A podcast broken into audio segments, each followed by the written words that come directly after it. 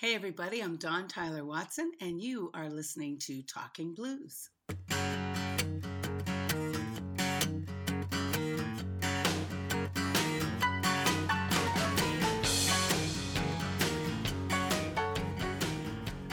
So, you've had, I know it's a crazy year, but you've had an amazing year.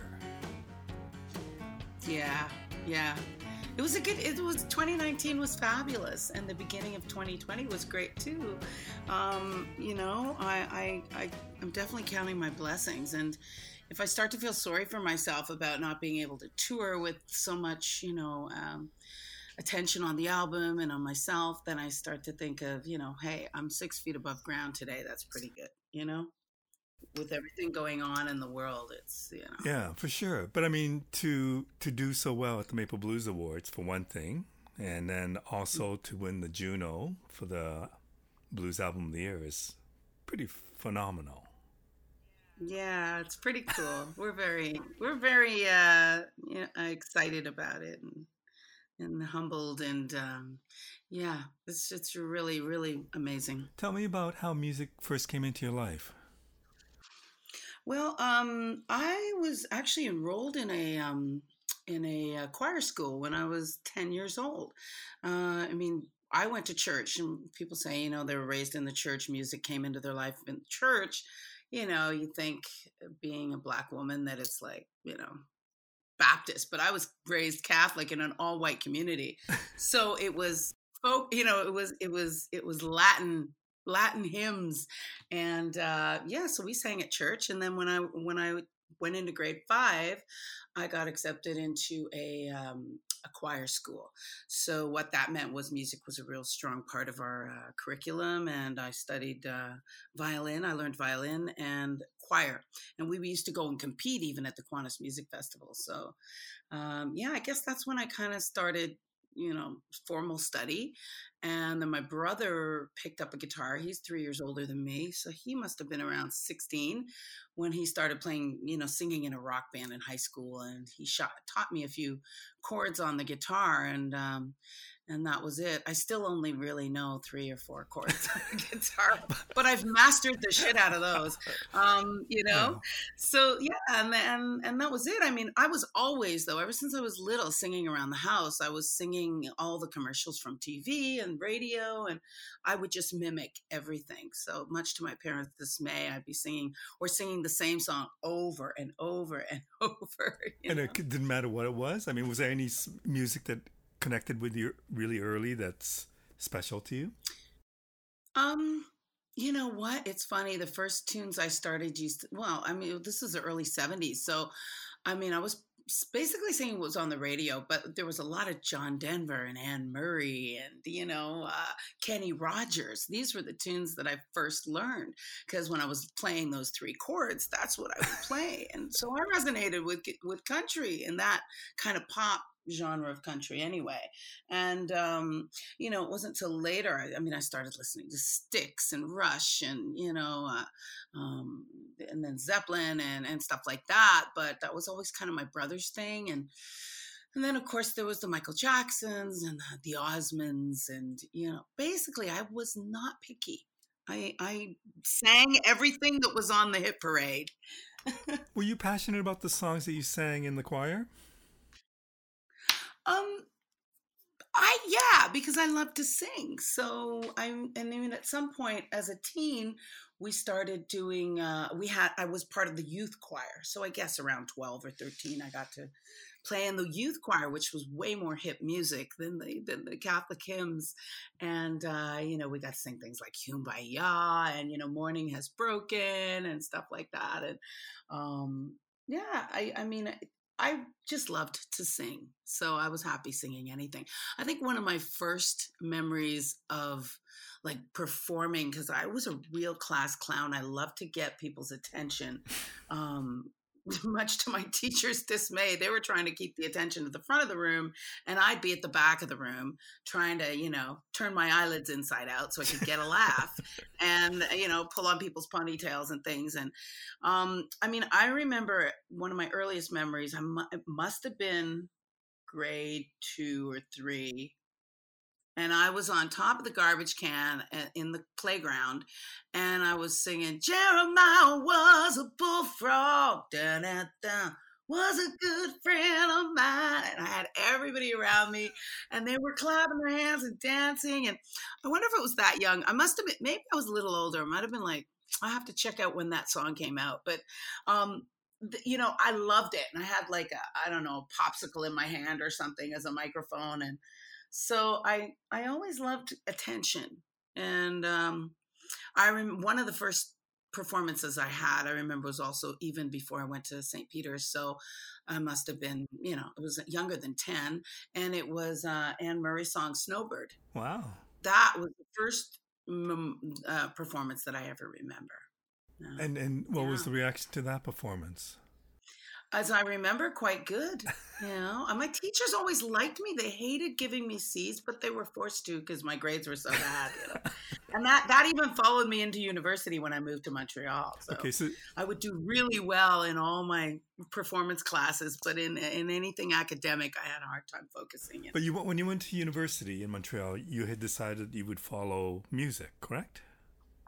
Yeah, I actually followed my best friend here, and she's the one who she um she got accepted in Montreal at uh, Concordia here at the university right. and in composition, and um, she said, "Dawn, there's the jazz program, and I think you could get into it." And I, by this time, I mean, I basically had skipped high school. I skipped out of high school. I was a bit of a dropout and, uh, well, a lot of a dropout basically. And I got into psychedelic drugs and drinking and hanging out with people and doing, you know, the wild crowd and, and, and uh, kind of went down the wrong road for a while. So high school, I never really finished. And I said, university, they're not going to let me in there. She said, no, they will. You're going to apply as a mature student as immature as I was, they still accepted me as a mature student. And I finished, I got my degree, and uh, yeah, I got into Concordia, followed my friend here, did my audition, and um, and I moved to Montreal. I guess it was in '88. So, what were, musically, where were you at before you went to Concordia? Like, I mean, how much experience did you have, other than strumming your acoustic guitar and learning your three chords? Were you playing around mm-hmm. a lot? No, I had, you know, by this time, like I said, I was partying a lot in my in my teenhood and you know, young adult, young twenties, uh, early twenties, and I I had I'd started one or two bands, but I tended to get kicked out because I was partying too much. I was not able to take it seriously. You know, I had a substance abuse problem at, at those ages. And, um, you know, from, from a young age, from 14, 15, I was, you know, I went on to the dark side, as they say. And it's only when I got out of that, um, I mean, I came to Montreal and, and one thing led to another and I was able to leave all that behind. But basically what, you know, I'd get, I, I remember started an all girl car uh, band. Well, I didn't start it. I was part of an, uh, three girls and it was called Uptown in the early eighties. And um, we did a few gigs and we rehearsed and it was great, but I wasn't, I wasn't reliable.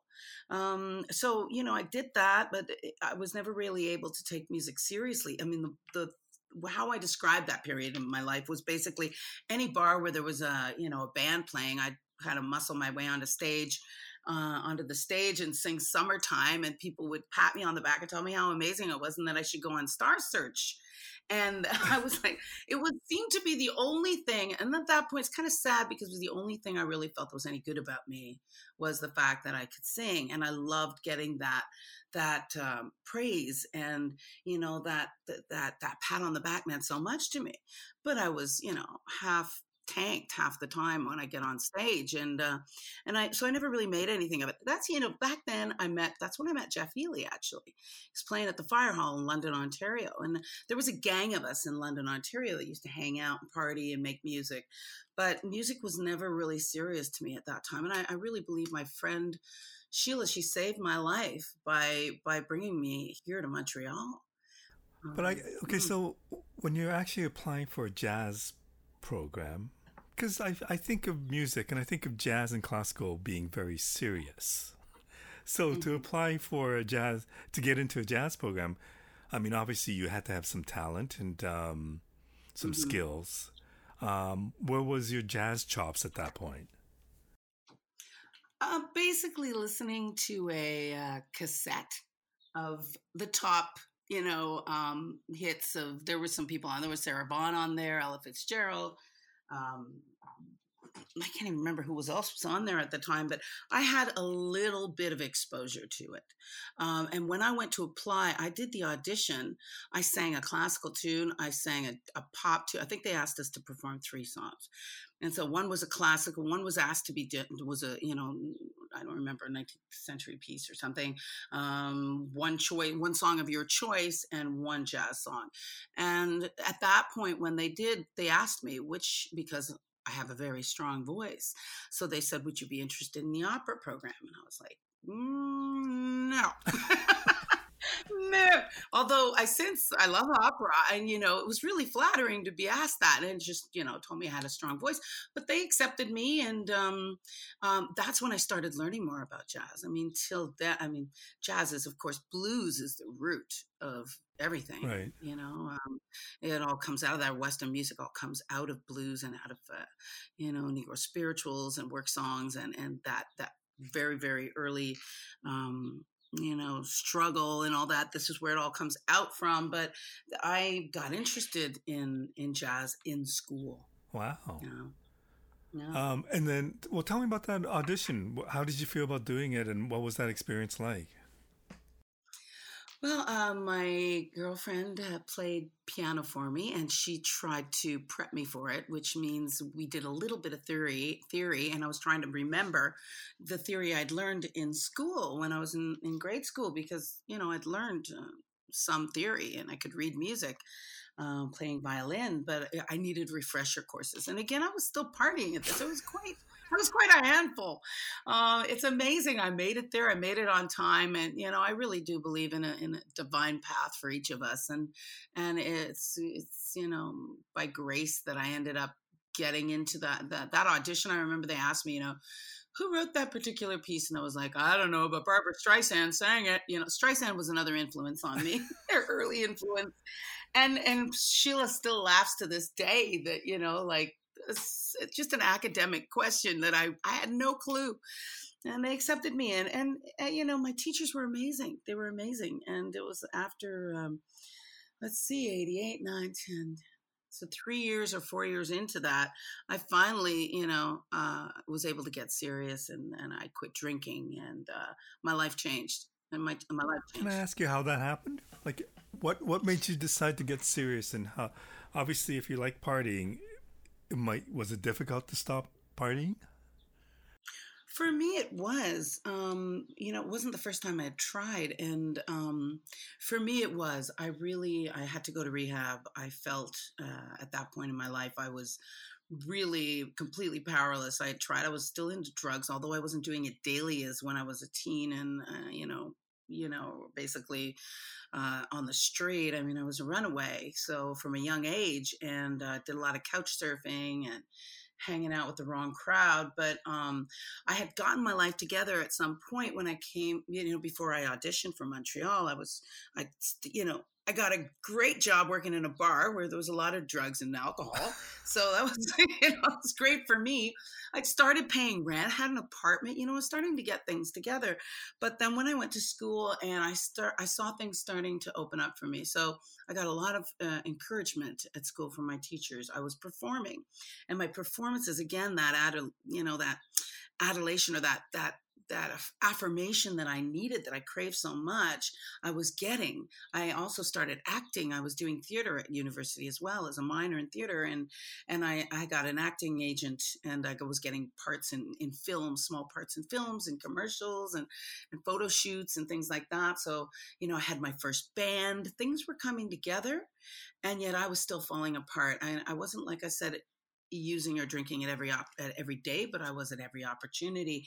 And there becomes a time, I think, for someone who has a real substance abuse problem, like someone who's an alcoholic, as I was, um, you know, where you have to, where you say, you realize you're leading a double life, and you know, you can't keep living this way. But you don't know how to live other otherwise, right. and I had to hit a real serious bottom, and I turned to you know I turned to get help for that and I, I went to a rehab and I, I sought help for that and and I'm um, you know happy to say I'm still drug and alcohol free uh, almost 30 years later, you know? And my life changed from them on. I was able to focus on music and to And that was the focus that, that you thought this is what I want to do for sure. Yes. Yeah.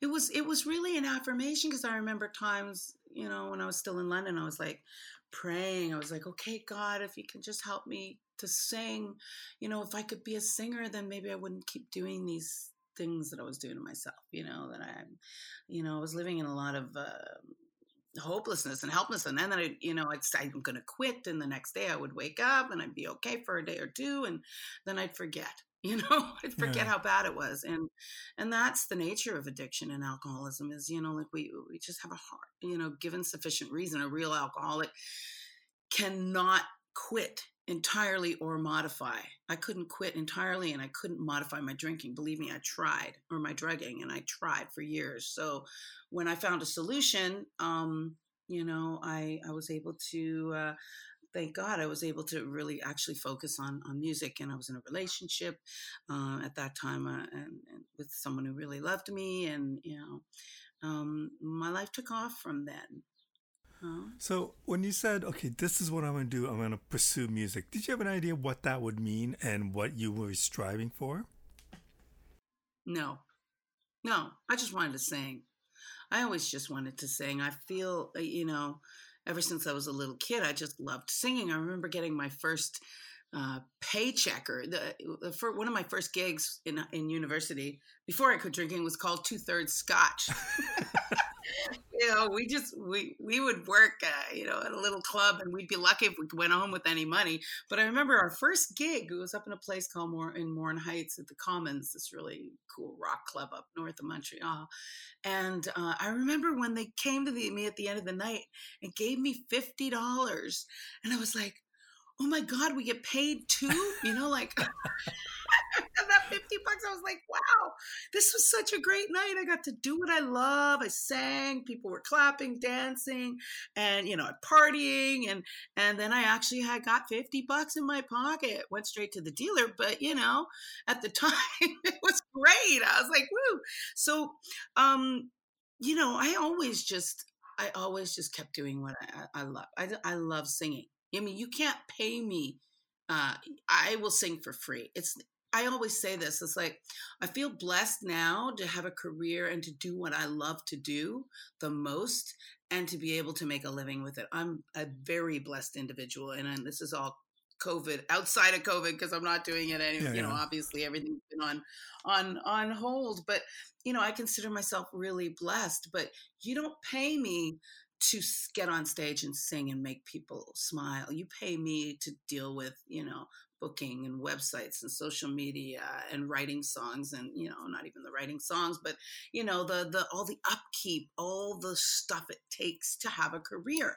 Because if i'd have known it was this much work to have a career i maybe would have just you know kept busking on the street or something yeah so you know? that's another thing that you did was busk on the street. Tell me about that experience and what that taught you um, you know, I loved I loved doing that. Um, I did that when I was in university, and it was a way to make extra money. And I I saw it also as a challenge. I have a strong voice, so I could sing loud over traffic, and I saw it as a tra- I saw it as a challenge to make people stop. So I'd see somebody coming down the street, and they'd be all busy, and I'd like I'd will them to look at me because you know people sometimes they don't want to look at anybody on the street. You're asking for money, or some people are just like that. They'll keep their head down. So I would sing extra hard and extra loud, and I would do something really impressive to get that person to look up, you know, whether it be a little old lady or, you know, some businessman on his cell phone or whatever, you know, like, and, and so I, I tried to learn to connect to people. And then when they'd look at me, I'd smile. And I, I, I find busking really gave me a lot of experience in in dealing with people and in in singing to people close up because right. to me it's really all about the connection. It's really about creating a moment. I sing the song but i don't create that moment on my own. The listener you know the person when we're talking about live music it's the audience member it's the person it's you receiving the song that creates this and, and giving me back the energy of your feelings and your your vibration that feeds that loop and creates that moment that is unforgettable. I really believe that and it's not something i do on my own and, and it's not about being a great singer it's really about just being open to the power of music know, and the power of the song. So I've seen you perform in a club. I've seen you perform in, in a huge festival. Is the approach of performance different between busking, club, festival, or or wherever you are? I would say yes in costume changes and things like that. Right. It's really, for me, it's really different. I also perform in seniors' residences. Like I've been doing that for, you know, 25 plus years. Um, I go into the residences and I, I sing for them and we sing, do sing along stuff. And what's different is, I mean, they're closer to me. They, you know, they don't care that I won a Juno. They just care that I'm making them smile, you know? So the difference is yeah, definitely a small stage. You don't wear, I don't wear the same thing I would wear on a big stage. But other than that, and also using the space that you have. Right. You know, I don't stand still and sing. I move around. I try to, you know, I try to maximize the space that I have so as to be able to reach the most amount of people. So as a big festival, you got to make sure you're singing to the people on on in the aisles as well, on the sides, on your extremes. Can't just sing straight to the front. The same goes for a theater where you have tiers. You got to look up every now and then. You got to look to the right, to the left. Make sure you don't exclude people. But other than that, I think to me it's the same uh, experience. That and I mean, if I'm singing a cappella, uh, you know, like I'm not a cappella, but I go, as I said, with seniors, and sometimes I'm playing guitar and I will like I, I move around I move in front of people and obviously this has all changed with COVID now um, I did one of my first gigs I had to wear a mask and a face shield. So it's it's really hard but it is doable to still create that connection with your eyes and with your intention. But you know i will i will go up in front of somebody and really you're dealing with people who have cognitive issues oftentimes or are not responsive who can't make a sentence or who can't speak. And i truly believe they still feel the music and music moves to and affects different parts of the brain. It's been proven. So I still try to make that connection. Sometimes I will notice someone is really sensitive and they might block their ears because I'm singing too loud then I will adjust and I'll sing quieter whenever I go near that person. Other people are like, there was a lady who was deaf the, deaf the other day, and she kept putting her hand out so she could touch my guitar. So, you know, every few minutes I'd go over and let her put her hand on my guitar so she could feel the vibrations and she would she would sign thank you.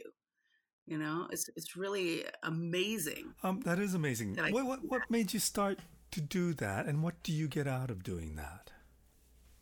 Wow well goosebumps just talking about something like that it's so fulfilling and it's so it's so um you know um it just it's it gives you purpose you know it's not about for me becoming a star or being the best or you know even winning awards is really really subjective. It depends on who's on the board and just so much of it is the luck of the draw. It doesn't make me any better than any other artist that i'm in that category with.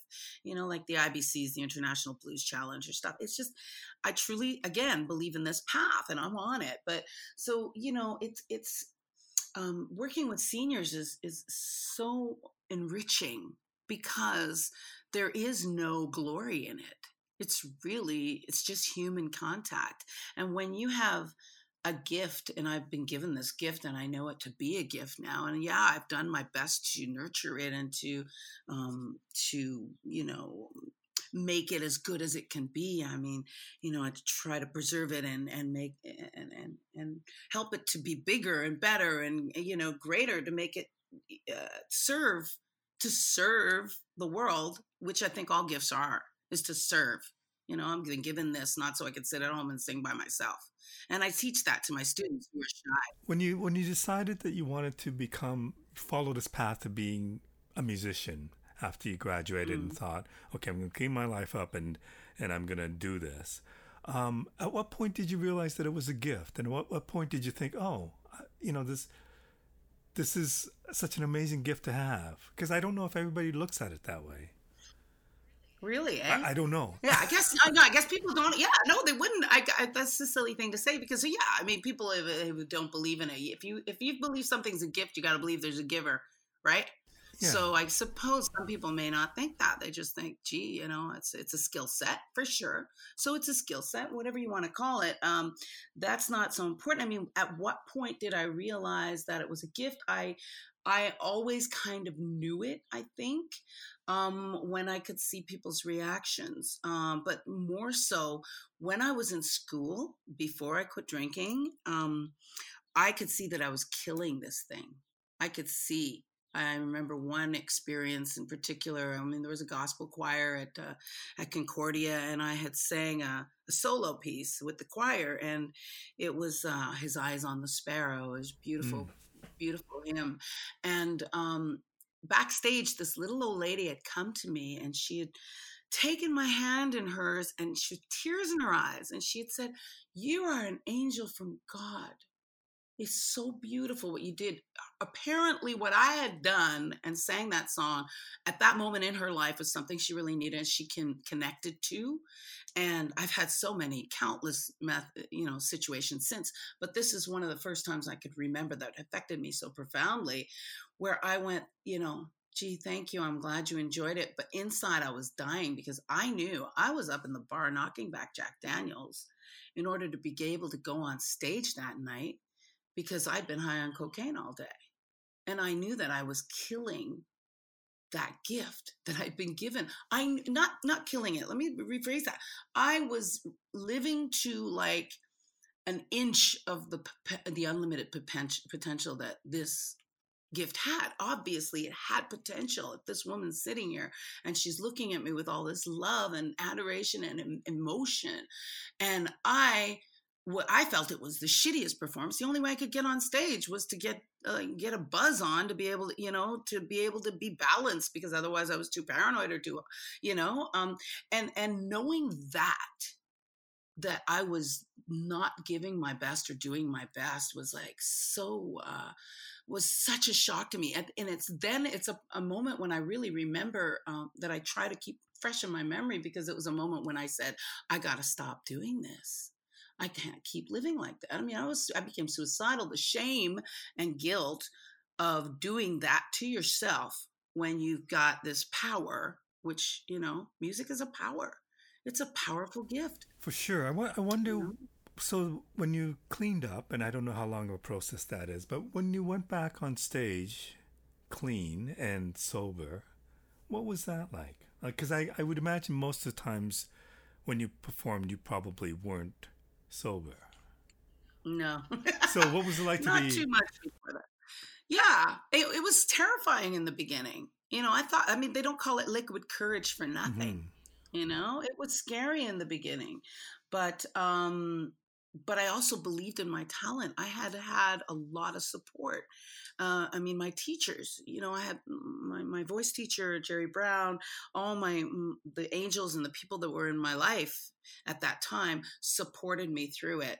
And my graduation recital in 94, when I was like not even two years sober, was the first time the Oscar Peterson Hall had ever been sold out. It was a free concert, mind you, but nobody ever did grad recitals where they sold out the auditorium of like i don't know was it like 600 people in that wow. place? Maybe it's you know that's crazy. But i was able to um and i say me but i had of course it's just like this juno. I mean i didn't win the juno. I'm part of a team of all the right pieces that were put into place in the puzzle to make it fit together in such a way that we created this piece of art that resonated with the Juno board with the, the academy right. you know who chooses this. And and it, re- it, resonated with the fans and resonated with the individuals. So you know we, i was able to to to do this this um this um, um grad recital and it was a big show. We had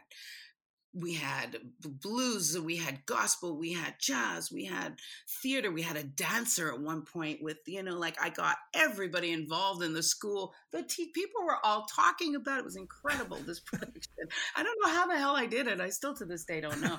But feeling feeling that sense of accomplishment eh, you know it's it and and being knowing and this is the thing that has kept me going no matter what even now as covid you know threatens my livelihood and says okay time to get a job washing dishes Dawn you know it's like even now i know that i'm exactly where i'm meant to be doing what i'm meant to be doing I have no doubt that I was given this gift. And so when you say when I chose music career, I never did. I just did the next right thing. I just followed my career. I just went along with it and, and things opened up for me and it's been that way ever since and i struggle with with um, artists and people who i know who are out there who are fabulous amazing artists don't have near the notoriety i have and they stay apply themselves and spend like two three hours a day doing their website doing their socials doing their and me i'm like oh man i should be more organized. I should get this together and do that. And oh my god and i don't have a video yet and how you know i need a record label. I should have this and i should have it's crazy i'm telling you. It, it's really something because and yet here i am with the freaking juno. It's like wow. well not only the juno but i mean the Maple Blues Award, and also not yeah. too long ago you you won the International Blues Challenge. I mean, these are all the, the Blues yeah, yeah, these are all pretty impressive things to accomplish. Well, right. And yeah. I've known you for, or I've seen you for many years. Was there? I would presume that it hasn't always been easy. I mean, like now, like you're you've you've you've seen all these rewards, but when you got out of school and said, "This is a path I'm going to," I would imagine that there must have been some times when it probably wasn't easy. Mm-hmm. How did how um, did you um, deal with that? I just persevered. I think I was able to give up my waitering job uh, shortly after I graduated. So, um, and music became my full time, you know, profession. But you also did acting I, too, right? Yes, I did some acting as well. Um, but at one point, shortly after graduating, my acting agent said, okay, we need new headshots. We need this. We need to, you know, you got to pay your dues for this and that and the other thing. And at that point, I was starting to gig more and more. And I had a wedding band. I was playing in a wedding band and making pretty good money. Um, highly recommend for any artist, any newbie listening out there, join a wedding band. You'll learn a lot of music material, you know, like I felt that there was another experience that improved me as a mus- musically mm-hmm. and and in in performing as well so you know i was making money and i was able to give up my waitering job but um i i you know i i feel that again struggling came more from choices in uh you know in material i mean sh- okay so after that i mean how i started in the blues was there was a small label in in Montreal here who was putting together a blues compilation, and and Brian Slack had been heard about me through someone else, and they had heard about me, and they were putting us together um, to do this compilation. They came down to see me, and they asked me, "Would you put a couple songs on this compilation?" And I said, "Sure." and I was going to record a couple of covers, you know, standard blues tunes, BB King or Etta James or whatever. And I decided to write a couple tunes. And until then, I hadn't really, I was not, i would written songs, but I'd never really performed them. I was always shy to perform my songs. I felt they were too personal. And um, so I wrote these two songs. They ended up on the compilation. That launched, literally launched my blues career because the following year, 1998, we were on the uh, the the Blues Labatt's Blues stage at the you know International Jazz Festival, one of the biggest yeah. festivals in the world, performing. And here I was on the middle of the catwalk, and I'll never forget the moment when it hit me. I looked out into the face, the sea of you know 8,000, 10,000 screaming fans, and I'm like, I guess I am a blues singer now. so I always say I never chose the blues, the blues chose me. And we were able to start that band that we used in the studio, became the Dawn Tyler Blues Project, which is the one that you uh, videotaped yeah. so many moons ago. And, um, you know, the, the, the that's who we became. Um, that band started started touring from ninety. The album came out ninety seven till two thousand and one. We were touring on the strength of three songs on a blues compilation. I still didn't even have an album. It was only 2001 I came out with my first solo album, uh, the Dawn Tyler Blues Project album, $10 Dress. And, you know, so that was it. I mean, struggles, maybe it's hard for me to really talk about them other than, um, because I don't feel they were, uh, you know, I don't focus on the struggles. I focus on the, on the the journey and the achievements, and just, you know, like I said, one foot in front of the other. Well, I guess the other thing, and I don't know if this has ever worked against you, but like you said, you loved all kinds of music, and you also played all kinds of music. I remember going to Montreal once and seeing you uh, singing jazz. Um, I forgot mm. George's. Uh, was it called George's, the jazz club? George Durst's place. It was um, probably Charlie Biddle's place. It's called the House of Jazz. It changed its name from Biddle's to um, the House of Jazz, or it might have been, um, which sadly closed down uh, last month during because of the pandemic. Um, but the Upstairs Jazz Bar is another place, um, and that's Joel's place. That's yeah, so, I still do do jazz. Okay, so and not not only jazz, but I know you've done lots of different kinds of music. And I can see having having the talent to do different genres so that you can sing with a wedding band and play jazz and play blues. I can see the advantage of that. Could that also work against you in that trying to define who you are?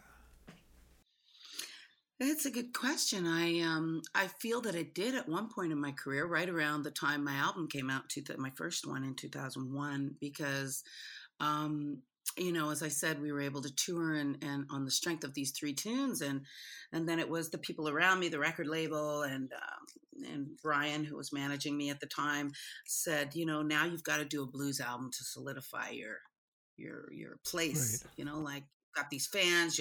I had been nominated uh, for uh, th- maybe through Maple Blues Awards. Like you know, right away as soon as I hit the scene, I started getting nominations in the blues Maple Blues, um, and so you know, um, and we were touring a lot. So at that point, the question became, you know, we need more blues music and you can't put all these ballads and the country feels and jazzy feels and and I really I, I rebelled against it. I hated that.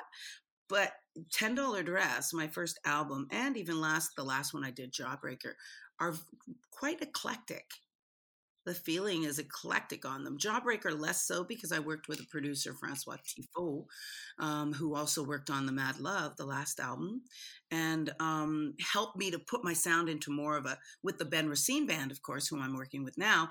They helped me to to make it a lot more homogenous. Right. But that said, my songwriting and my style is still very. Uh, I, I love to do country. I love to do, you know, I love to draw from all these elements. And the blues fans in 2001, when when that album came out, they it was nominated for uh, album of the year at Maple Blues Awards, and it was embraced by the blues community. And so that kind of gave me the stamp of approval. Okay, the blues is big enough to be able to hold, to contain all those styles. Right. You find the jazz, you find the rock, you find the funk, the soul, the folk, the roots, you know, it's all in there. So uh, that's been my kind of motto. I, I stopped trying to be a square peg fitting in a round hole and I just kept doing my thing. And when we won in 2017, the International Blues Challenge, I think that was a real pivotal point for me as an artist because here we were, um, you know, at the Orpheum Theater, 260 bands from all over the world competing in Memphis, and um, I'm in the in the, the the the finals, and I'm there with seven white guys from Quebec you know, this is my band, the Ben Racine Band. Awesome, incredible musician, and we're doing our thing, you know, and and going and competing in the blues, um, in the blues challenge. I mean, you get a lot of advice, people saying, you know, blues content, blues content, it's got to be blues content, you know, like. But by this time, I had, you know, we put out Jawbreaker and stuff was bluesy enough sounding that I stuck to my, you know, my truth. And and when they int- announced that we won, I literally was totally shocked and super proud. And it was that moment that I really felt okay. You're all right. You know, you really are a blues artist and you really are. It was like an affirmation for me, a huge affirmation. We beat out all these, you know, these, these, you know, South centric bands from Mississippi and New Orleans and Chicago. I mean, from Quebec, we beat them. It still shocks the shit out of me. I'm like, woo! And it's still the most proudest moment of my career. Really? It's still absolutely. Wow. I mean, it's I mean, it's, a, it's an amazing accomplishment for sure. Yeah, and it happened um you know it happened three months to the day after open heart surgery which is crazy. And i think they told you you Yeah. couldn't you couldn't you shouldn't be able to you wouldn't be able to do anything for like six months or something right? They said three to six months and i heard three months and i was like well i'm going to memphis so i better get better fast.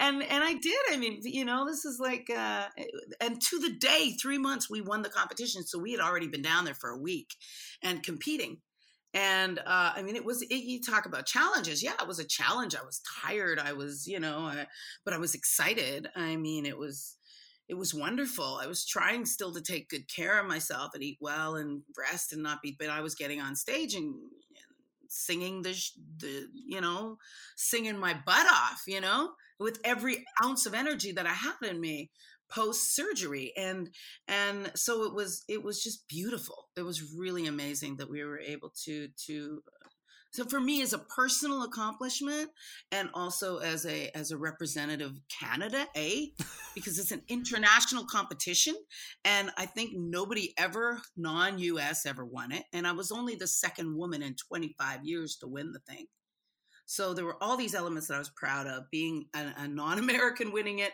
and being a, a female winning this. I mean, and and then, you know, beating out all these other bands. It was, it's really still a yeah, big huge sense of you know source of pride for me. The health problem you you you had that must have been scary as hell. Yep, it was. Um, I was mostly in shock. It happened really quickly it wasn't like I always knew I had heart disease. This kind of snuck up on me. Um, and I, you know, I've been having a little bit of elevated blood pressure. I went to see my doctor. He had made an appointment for um, a cardiologist. I told him I was also having palpitations, irregular heartbeat, you know, fluttering right. in my chest. But it was pretty mild. And I was sure you know, I just put out a record, uh, Jawbreaker. You know, my, um, my I had just gone through a really tumultuous breakup of a marriage, a very short-lived marriage, and a, a lot of stress and mental health issues involved with that. You know, um, it ha- it ended really suddenly, so there was a lot of stress going on in my life and and I was sure they were going to tell he was going to tell me look you got to take you know uh, you got to reduce caffeine intake and you got to start meditating. Anyway I, I, had the appointment for the Thursday they made it quite quickly for the um, cardiologist and on the Tuesday I was walking my dog and I felt this fluttering again and I had spoken to a friend of mine who had had a heart attack and she said look Dawn if you ever have any symptoms you should go straight to emergency so I actually had nothing that day, which is rare. I had no appointments, no nothing. And I thought, you know, I'd grab a book. I'm going to grab my iPad. I'm going to go to the emergency. And I did. And they took me in. And long story short, they decided to keep me overnight and do an angiogram the next morning. And when they went in, and that's when they shoot the dye in, they came to me that so that's Wednesday evening, afternoon, after end of day, and he said, "What are you doing Friday?" I said, "Why?" He says, "Well, we're going to send the plumber in to fix your pipes." you're like 93% blocked and 80, you know, 92% blocked here. You have four pipes blocked. And I said, What? Yeah. and it happened that quickly. I had no time to think about it. So from, you know, Tuesday, so from when I got that news Wednesday afternoon and Friday morning, I went in for the surgery. It was, I was still in shock that this was happening. So it, it happened so suddenly that I, um, you know, I didn't, ex- I didn't have time to absorb, you know, much. Uh, I came out of it and I just focused on getting better to get to the uh, to get to get to Memphis. Wow. Yeah. Um, freaks me out. What did that experience teach you? Um. Well, the whole experience of uh, you mean to eat better and take better care of myself, mm-hmm. that kind of thing. Um, uh, yeah, I mean uh, the whole experience of of being um, I'm not sure what you mean by uh, which experience. Sorry, the experience of just having the shock of to being somebody telling you that we're gonna have to do surgery and you have an issue with your heart. Like, well, it taught me. It, it basically taught me that I have no power over anything, and you never know. And I think we're all realizing that from day to day, one day to the next, what's going to happen. Mm-hmm. That we think we have any control over tomorrow is complete, uh, you know, uh, lunacy. It's really not lunacy, but it's it's a delusion. We have no control.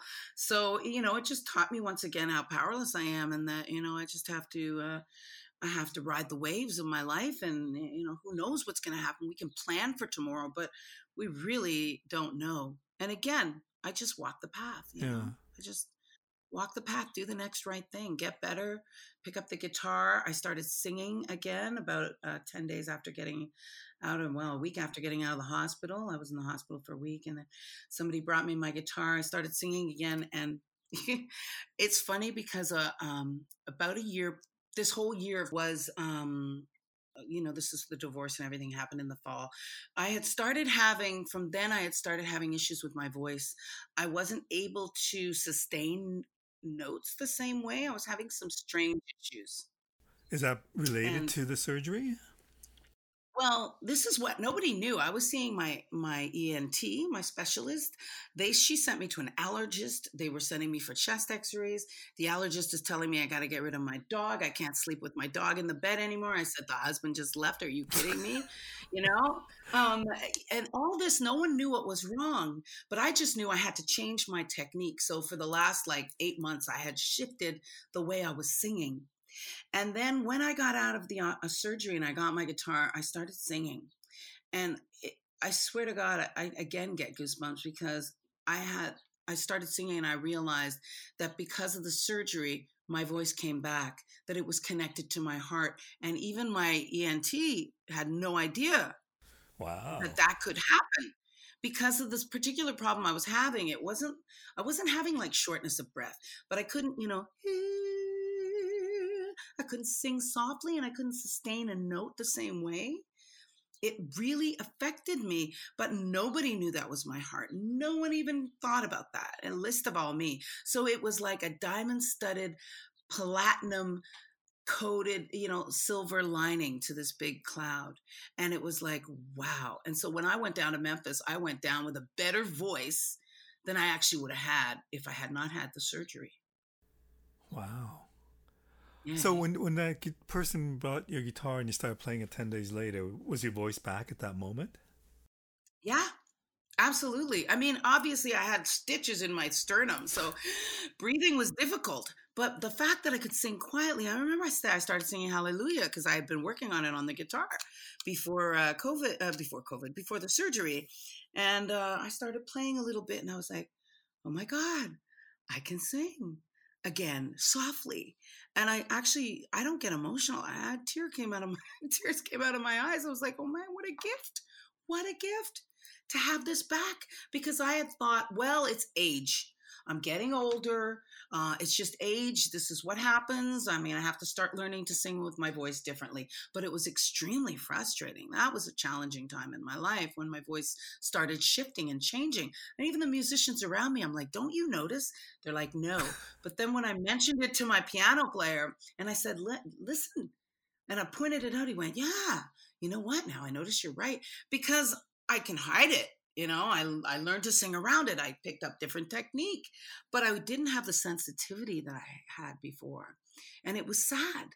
It was really sad. So what a beautiful gift to get that back. For sure. And to win the ibc and to go mm-hmm. on and do another great album and then get the recognition you've gotten Mm-hmm. It's pretty sweet. It's been a beautiful ride. It's really, really sweet. Yeah. So when you go through something like that with your health, and, and people obviously say, you know, you got to reduce your stress.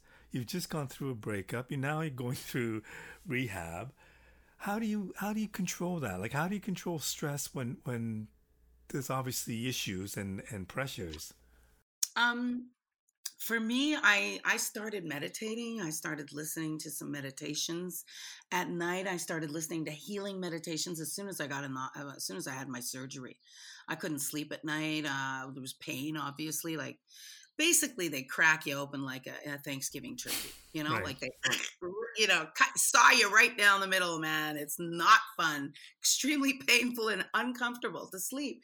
And so I was listening to meditations at night. Um, you know, people like Louise Hay and Wayne Dyer and and and you know the spiritual. You know, my life is, a, is a, I believe life is a spiritual journey. And so I just focused more on my spirituality. I focused more on going within, um, more on letting go and, and trusting that, that there is some kind of divine purpose and, and that there's a higher power in, in, in, in charge of my path and my life. And I just need to just deal with this one day. I just have to get through today. And I've really learned that with COVID you know now and um, worrying about the fall when my money starts to run out or when the the CERB starts to run out or what am i going to do? I'm like i i can plan i can look at ideas but i also truly feel i trust that things are going to be okay you know? Right. and i can't get into but what if they're not? Because then i'm not living in the day. That's the whole uh, you know the old story about you know you can if you got one foot in yesterday regretting yesterday and you got another foot in tomorrow worrying about it then you're shitting all over today. I hope i can swear in your podcast Mako. kind of anyway. kind of late now isn't it? you can beat me out.